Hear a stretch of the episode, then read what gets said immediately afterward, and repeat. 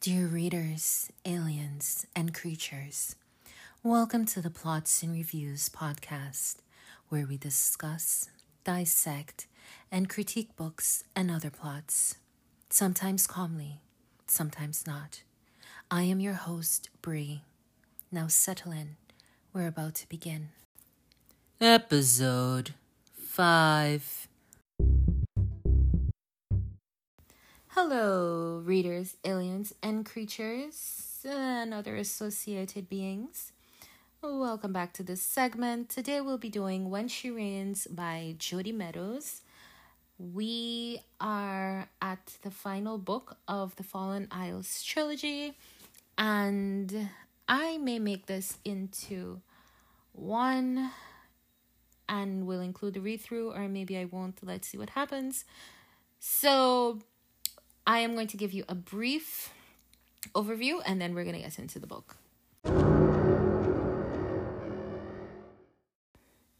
Okay, so what has been going on in the Fallen Isles in two minutes or less? We have Mira, who was born as the representation, basically, of what is known as the Mirror Treaty, that was created by what is known as the Fallen Isles to help them have peace and cooperation amongst each other. The Fallen Isles are actually fallen gods, um, which fell from the sky, landed in the water, and they became islands. Uh, there are seven of them, six, seven of them, and there they had several conflicts since then. Now, Mira um, is a lover of dragons, and these isles have dragons. And we're told that one of the goals of the Mirror Treaty was to protect the dragons that are thought of as the children of the gods, because the gods love them. Mira is obsessed with dragons, and she ends up putting herself in trouble, even though she is the representation of the Mirror Treaty, when she discovers that dragons are going missing because she insists on finding out what's happening and standing up for the dragons and speaking out against it, which is very much contrary to her usual behavior or the fact that she would just go along with what she was told, she is sent to what is known as the pit.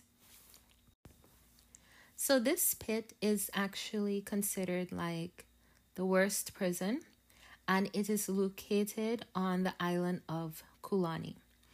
Now, Mira, as a representative, an ex representative, or the representative of the Mirror Treaty, she is actually um, from the twin islands of Damina and Damian. I'm just gonna go with that because I think it's always important to see how much you remember about like of names and characters just to see how much a story sticks with you. So if it's wrong, it's wrong. Okay, moving right along. So she's from the twin island of love because these are the lovers. And the pit is located on the island of Kulani, which is like the island of warriors, and they have all of these warrior related skills and strengths and so on. While she is in the pit and being oh so badly ill treated, she actually um, meets up with this guy named Aru, who is from the island of oh my gosh, I'm obsessed with it. Idrisi. Yes, he's Idrisi of Idris. And the Idrisi hold silence as sacrosanct. So if we're to go over the isles, let's let's just do that really quickly. We have Damina and Damian that are all about love. Kulani, Kulan, who is um, a warrior. We have Idris, Idrisi, the Idrisi people, they're all about silence and the importance of silence and so on. Bopa focuses on shadows and the contrast between lights, light and shadows, and so on. And Ahira is all about destruction and darkness. And Harta is all about fertility and kindness and avoiding wars and not being mean and so on and so forth. So these are the islands. Now, there is land, like an actual, like major land off the coast of these islands, which is known as the Al- Algauti Empire. There was a war several hundred years ago between the Fallen Isles and the Algauti Empire, and the Fallen Isles they were able to maintain their sovereignty. However, we are being told that it seems like the Algauti Empire is now ready to take over the Fallen Isles once more. And this is because the Algauti Empire has not stopped growing, it has continued growing, and now it seems like, you know, the Fallen Isles are a wonderful new location to expand into. The Isles, they're fallen stuff. So we're concerned that they may want to come and take over these isles and make them into the very bland, very basic Algauti Empire, allegedly. So that's basically it for what's going on, what the Isles are like. Now, in book one, we know that Mira ends up stuck in the pit and she makes friends there and she's trying to figure out how she can get out. She went from being someone who knows nothing to actually having to learn to think for herself, interact with people, and realize that not everyone is going to love her, although she still wants that. And she is trying to get back to her land to save the dragons. She's always about saving the dragons and to help her new friend Aru um get back to his family. But it things don't work out as well as she'd like. In book 2, she has managed to get out. Um she ended up getting back to the pit because she doesn't obey orders and we see her develop what seem to be these magical abilities. This is because she didn't have the ability to be extremely charming and engaging that normal dominants, Damianans, whatever people have. But she has this other ability which she's able to control light from what is known as the Noor stones. Now, these Noor stones give sort of um, a sort of static electricity, this like static light, and the dragons love them. So she's able to manipulate the light and like do stuff like create like wings with the light. I don't know, like okay girl, do you. Anyway, so she ends up back in the pit, but this time she brings her two friends along with her. Oh my gosh. So she drags these two besties that she has back into the pit they work out something for all of them to escape. So this would be her, her best friend bodyguard, right? Rito, her best friend sister, Alina, Alina, her best friend like sister, sort of like sister, wing sister, because they both have dragons that they've been training since small, and they're like, oh, we're, we're sisters. Uh, Aru, the Idrisi guy. Um, Garel, Gabel, she is a warrior and an almost warrior who is from Kulani and or Kulan and Chebe Cheben Chiba I forgot her name Chenben? Chena Chena maybe it's Chena I'll check when I'm doing the read through. It doesn't matter. You'll know who she is. So she who represents the Lumen is part of the other council of Bopa. Uh so they managed to get all of them out. They're there, they're running through the jungle. We learn more about their powers. So Aru is able to make everything go completely silent. Mira is still there playing with the lights and creating things with the lights. Uh Garabel, whatever being from Kulani, she can like control she has a lot of strength and she's an amazing warrior. Um Shiba, Shenba, Shaba. She uh has she's able to control her shadow and like disassociate her shadow, which is really actually like really pretty cool. Her shadow can become like a separate entity from her and like fight while she is fighting. It's awesome. Anyway, uh and anyway, so they're there, they're fighting. They manage to escape, but they allow these other cycles to escape. And we have this whole story of them trying to escape, blah blah blah.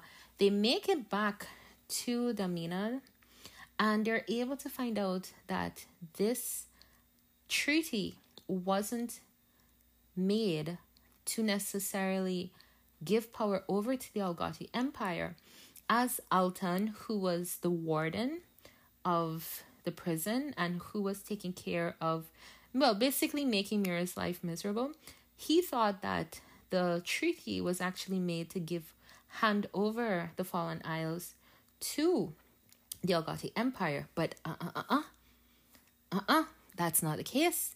It turns out that they were betrayed. So the treaty was actually made to give power to one of the islands. Which one do you think it is?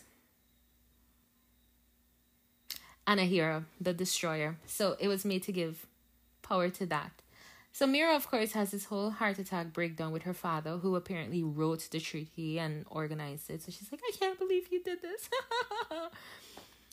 so that that's a whole conversation that happens in book two, and then in book three, they have realized, come to realize that they need to go to Anahira, where everything is brewing, because the current ruler of Anahira, the Pyero, it's not a pharaoh, it's the paro. Anyway, he is doing something. So he is collecting all of the dragons. He seems to be sending a few to the Algati Empire. He is killing the leaders of the other islands. And he's trying to push this narrative like we should all subject ourselves to one friendly, powerful island. And why not make it us, Anahira? so they are trying their best to put a fork in this, right? Because they've been betrayed several times. Mira had another friend at the prison that she believed was like her friend. Turns out that this girl had been practicing to be Mira while Mira was in jail so that they can still use the image created by the treaty person, the treaty representative, the Mira representative. So she was pretending to be her. She becomes kidnapped. And all of these leaders, the remaining leaders, are being gathered to Anahira, where this like one man is, and he's been organizing all of this. You'd think that'd be enough trauma, right? Like, really, People are being killed left, right, and center. All of this is happening. What can basically go wrong? What can go wrong is the fact that the reason why the dragons are going all psycho, the reason why everything seems to be falling apart, is that the gods are ready to give up on these fallen isles people. The gods are like, listen, we have given you superpowers, okay? We have allowed you all of these abilities. All we wanted you to do is to follow the things that we wanted you to follow and to make life good for everyone. And you effed it up. So, you know what? We're leaving. And you'd think, right? Like, oh, okay, they're leaving. They're not like literally, they're literally leaving. Like, the islands get up. Like, they stand up and out of the water, they like come out of the water. I was like, what? I thought that was cool also. Anyway, so the islands get up. So naturally, if the islands are getting up, all of the people who live there are falling off. And because, hello, major earthquake, and these things are huge.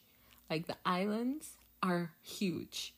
So people are falling off and dying we have a case where the first island to get up is Idris. He's like, I'm, you know, f this. This is shit. I, I, you know, I'm, I'm not about this life. I just wanted silence, and I wanted you guys to like realize how important silence was. You couldn't do it, so I'm out. So he just gets up, and naturally, Aru's family dies. So we're like, how tragic. Turns out that they don't, but that's another part.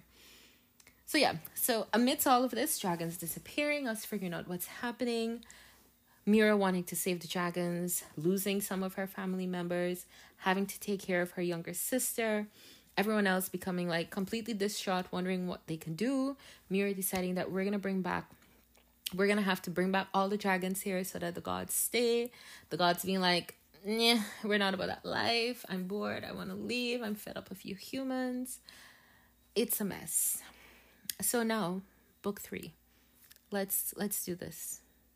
Yeah, this was a bit long, but you at least you have a sense of what's going on, right? Okay, good. Book three.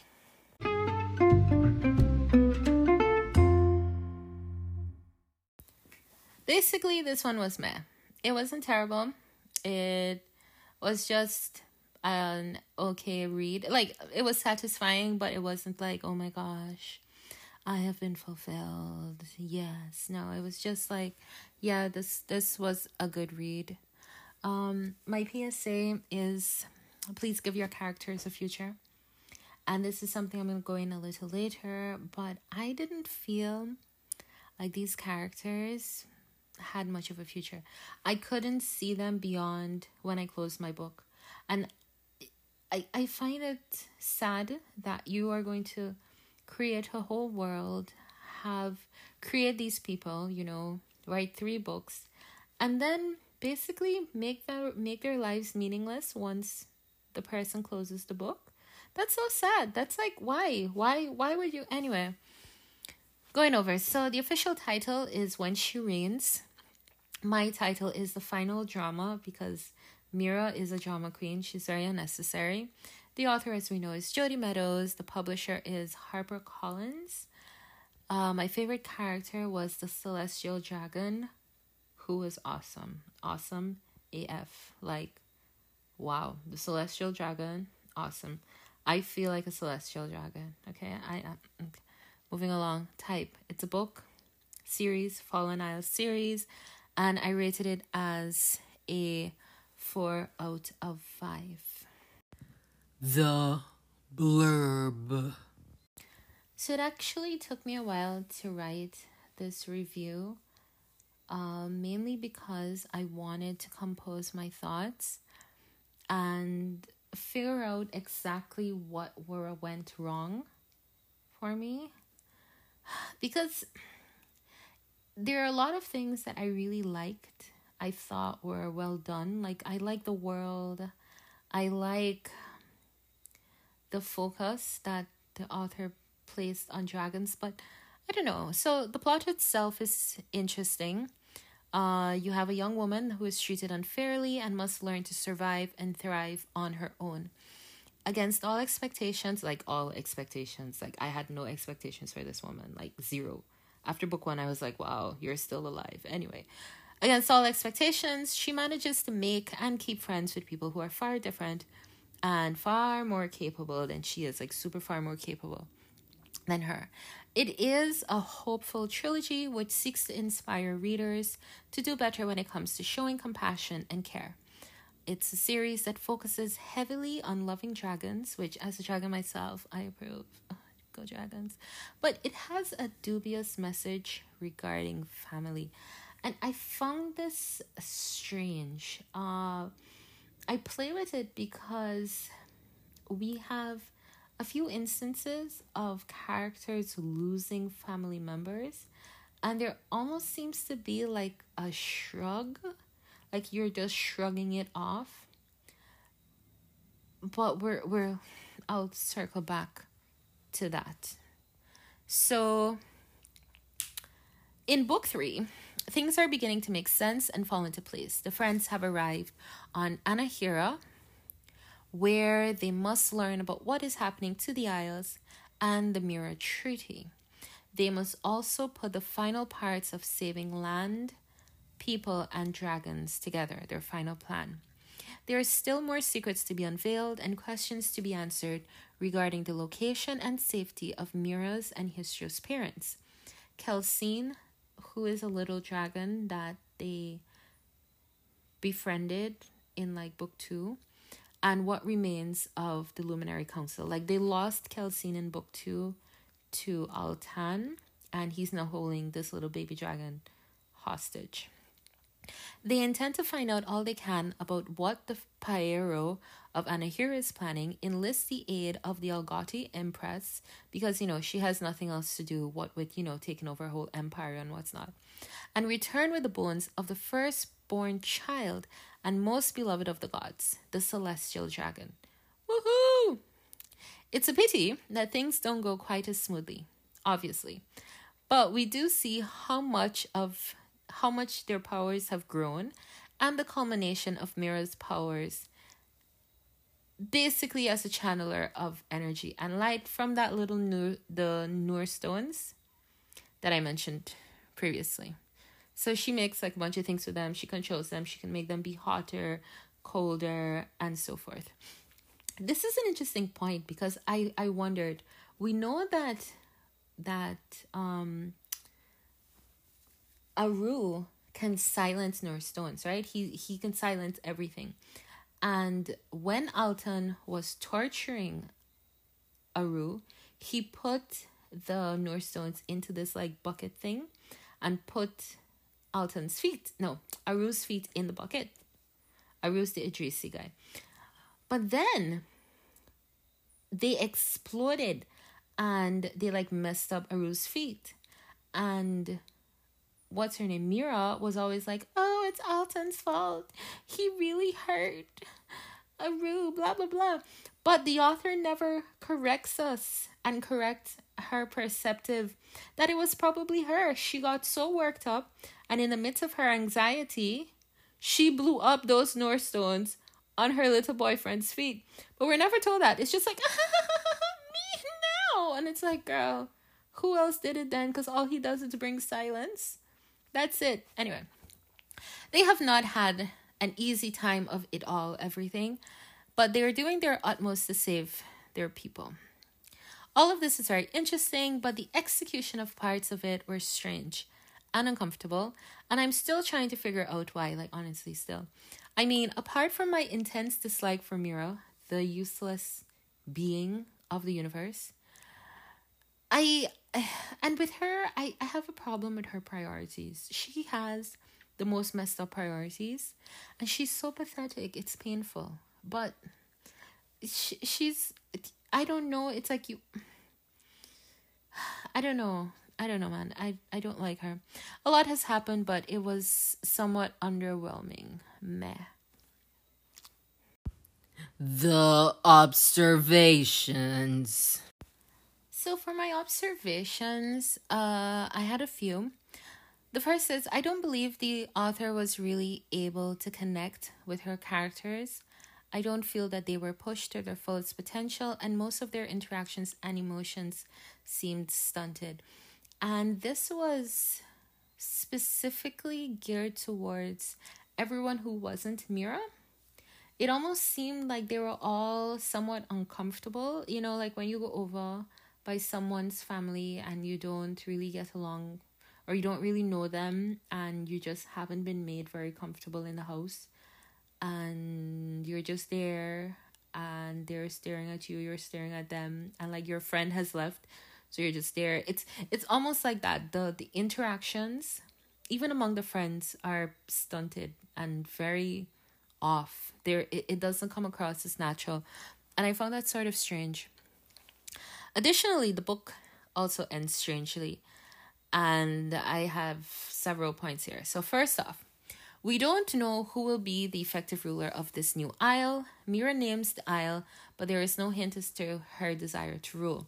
So, after all of the gods get up, right, and Mira is finally able to do something, there is the birth of a new isle, right, which she names, I think, Celeste, Celestina, Celeste. Anyway, but we don't know if she will be the ruler. We don't know who will be the ruler because we don't know who's still alive. And there's no mention of her being like, oh, and I will become a very good ruler of this land with you, my supporting friends. Nothing like that. Just like, okay, she's like, I named this land, and everyone's like, yay, great. And then the book ends, and you're like, mm. So that's the first one. Aru is able to reunite with Safra, who has become like a sister, but he doesn't seem as interested as he should about his actual sisters and their passing and his mom, which is one of the things I found weird. It's like he, this girl was a girl that he met and he's been helping her out, but he had sisters and they died. But it's like he, I don't know, I just found it weird. He didn't really did he grieve? Yeah, he gr- he grieved. He grieved them. Maybe. maybe, maybe. Okay. Mm. Eh, let's leave that as questionable. There is no mention or hint regarding Shenda and Gerbel, how their relationship may progress, or even what their priorities may be beyond Gerbel meeting with her aunt. So, at the end of the book, again, we don't know if Shenda and Gerbel are going to continue together because they're in a relationship. We don't know if they're going to continue together. We don't know um what their plans are. They've never expressed like, "Oh, I love you. I love you too. We will be together." It's just like you see them sharing sleeping quarters all the time and wanting to share sleeping quarters and being like, "I will go save her." And you're like, mm, "Okay, but like I mean, not that you need to characterize all relationships, but in this case, you know, since everyone else is doing it, author, let's uh, let's you know make it standard. Let's standardize this.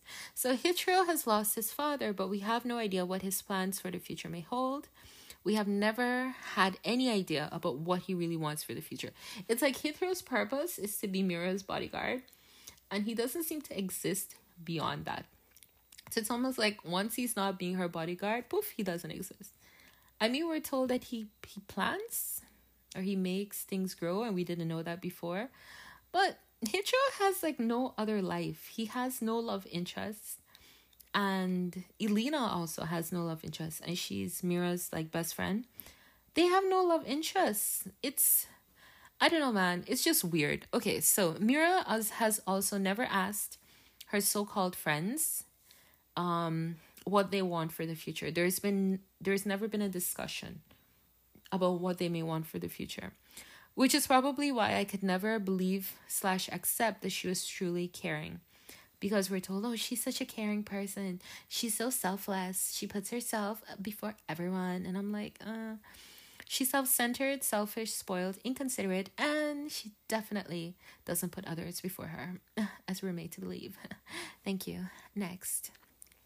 So, not only are the futures of the characters hidden in mystery, but there was very little in the way of romantic interest slash romance. Almost like the author couldn't see how people could be attracted to these characters, which I found weird. It, there isn't much.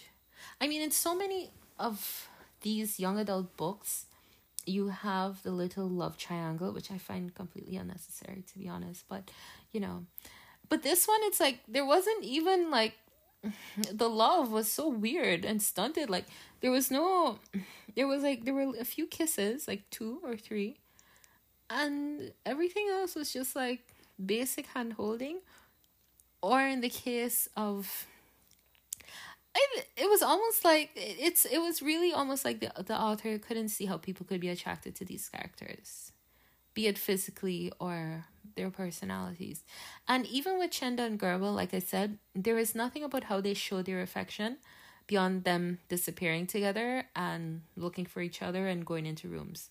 So I'm like, I don't know. I, I feel that if the author didn't want to write anything romantic, it could have been avoided altogether instead of this halfway kind of thing, which was weird. I mean, as for the main romance between Mira and Aru, while I was somewhat relieved that there were no romantic triangles and her being unable to decide between the two men, as I mentioned, because that rage is rampant in these books, young adult books, it almost reads as though she was not sensually appearing beyond her pretty face. There were no pull there was no pull towards her as a budding woman. I, and it's weird because she's pretty, but we're never told that, oh, um, there were however many courtiers who found her alluring. The only thing we hear is like, oh, you know, she didn't, she, she had never really put herself in such a situation to have a boyfriend or to have a guy look at her or admire her. And I'm like, yeah, but they could do it anyway, you know, or like a woman admire her. It's almost like, mm, sh- there uh, I don't know. It's you you can hear what I'm trying to express, right? It's just strange. And that's the problem I had with this book. It left me feeling incomplete and I had a lot of questions and bizarre vocal reactions as you can hear. Okay. Moving on. So the same also went for the Algati Empress, which we are told specifically that she's not as lean as Mira because, unlike the Algati Empress, Mira assumes her mother was always very, very, very on her about what she should be eaten and what she shouldn't, which clearly wasn't the case with the Algati Empress. And I'm like, um, okay, but what is the relevance? I'm sorry, what is the relevance? I, and again, don't they have appeal? Aren't they appealing? Aren't they interesting? Even if this Algati Empress didn't have like a partner partner, we're not told like, oh, she had no partner because she was the ruling person and she she whatever whatever. But there's nothing. She has no no person that wants her we don't hear about her maybe being married or there's nothing or like her having an attraction to anyone of any gender nothing like that. She's just a woman who is not as lean is chubbier than mira and that's it. And i'm like but aren't any of them attractive to anyone? Like besides aru who doesn't even look at mira in such like a sexual way. It's just like mira let's kiss. Hold hands oh this is nice. And i'm just like that that to me was just weird. And it's like these teenagers they were the most controlled i have ever read about. Their their hormones were so in check that it made me nervous. I'm like what are your hormones doing? What are they doing? The discussion. So overall, it was weird. It was stunted. It was it made me feel very uncomfortable because they're the characters weren't as full bodied as I would have liked.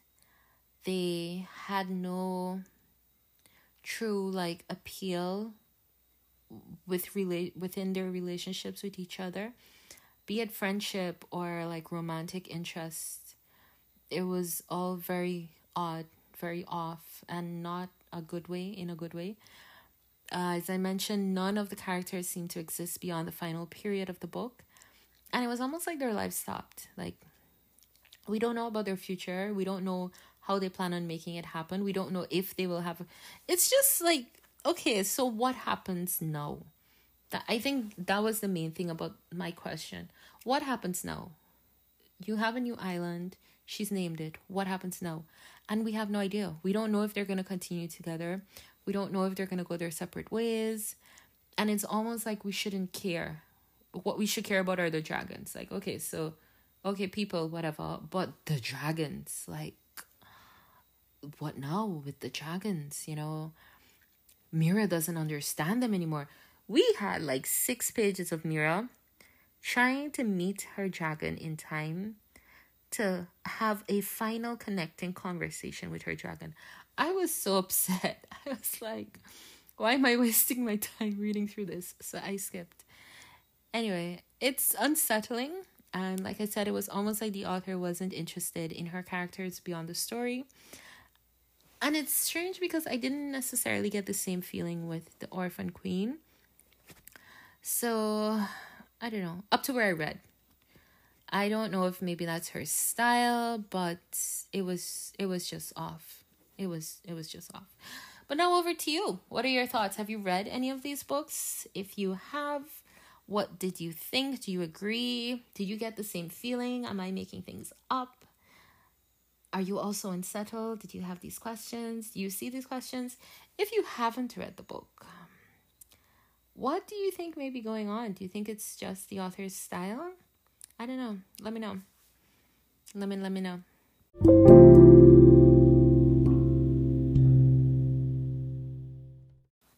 Thank you for being here. It's been great having you. Remember to comment and share with family and friends. And I'll see you again next episode. Bye bye.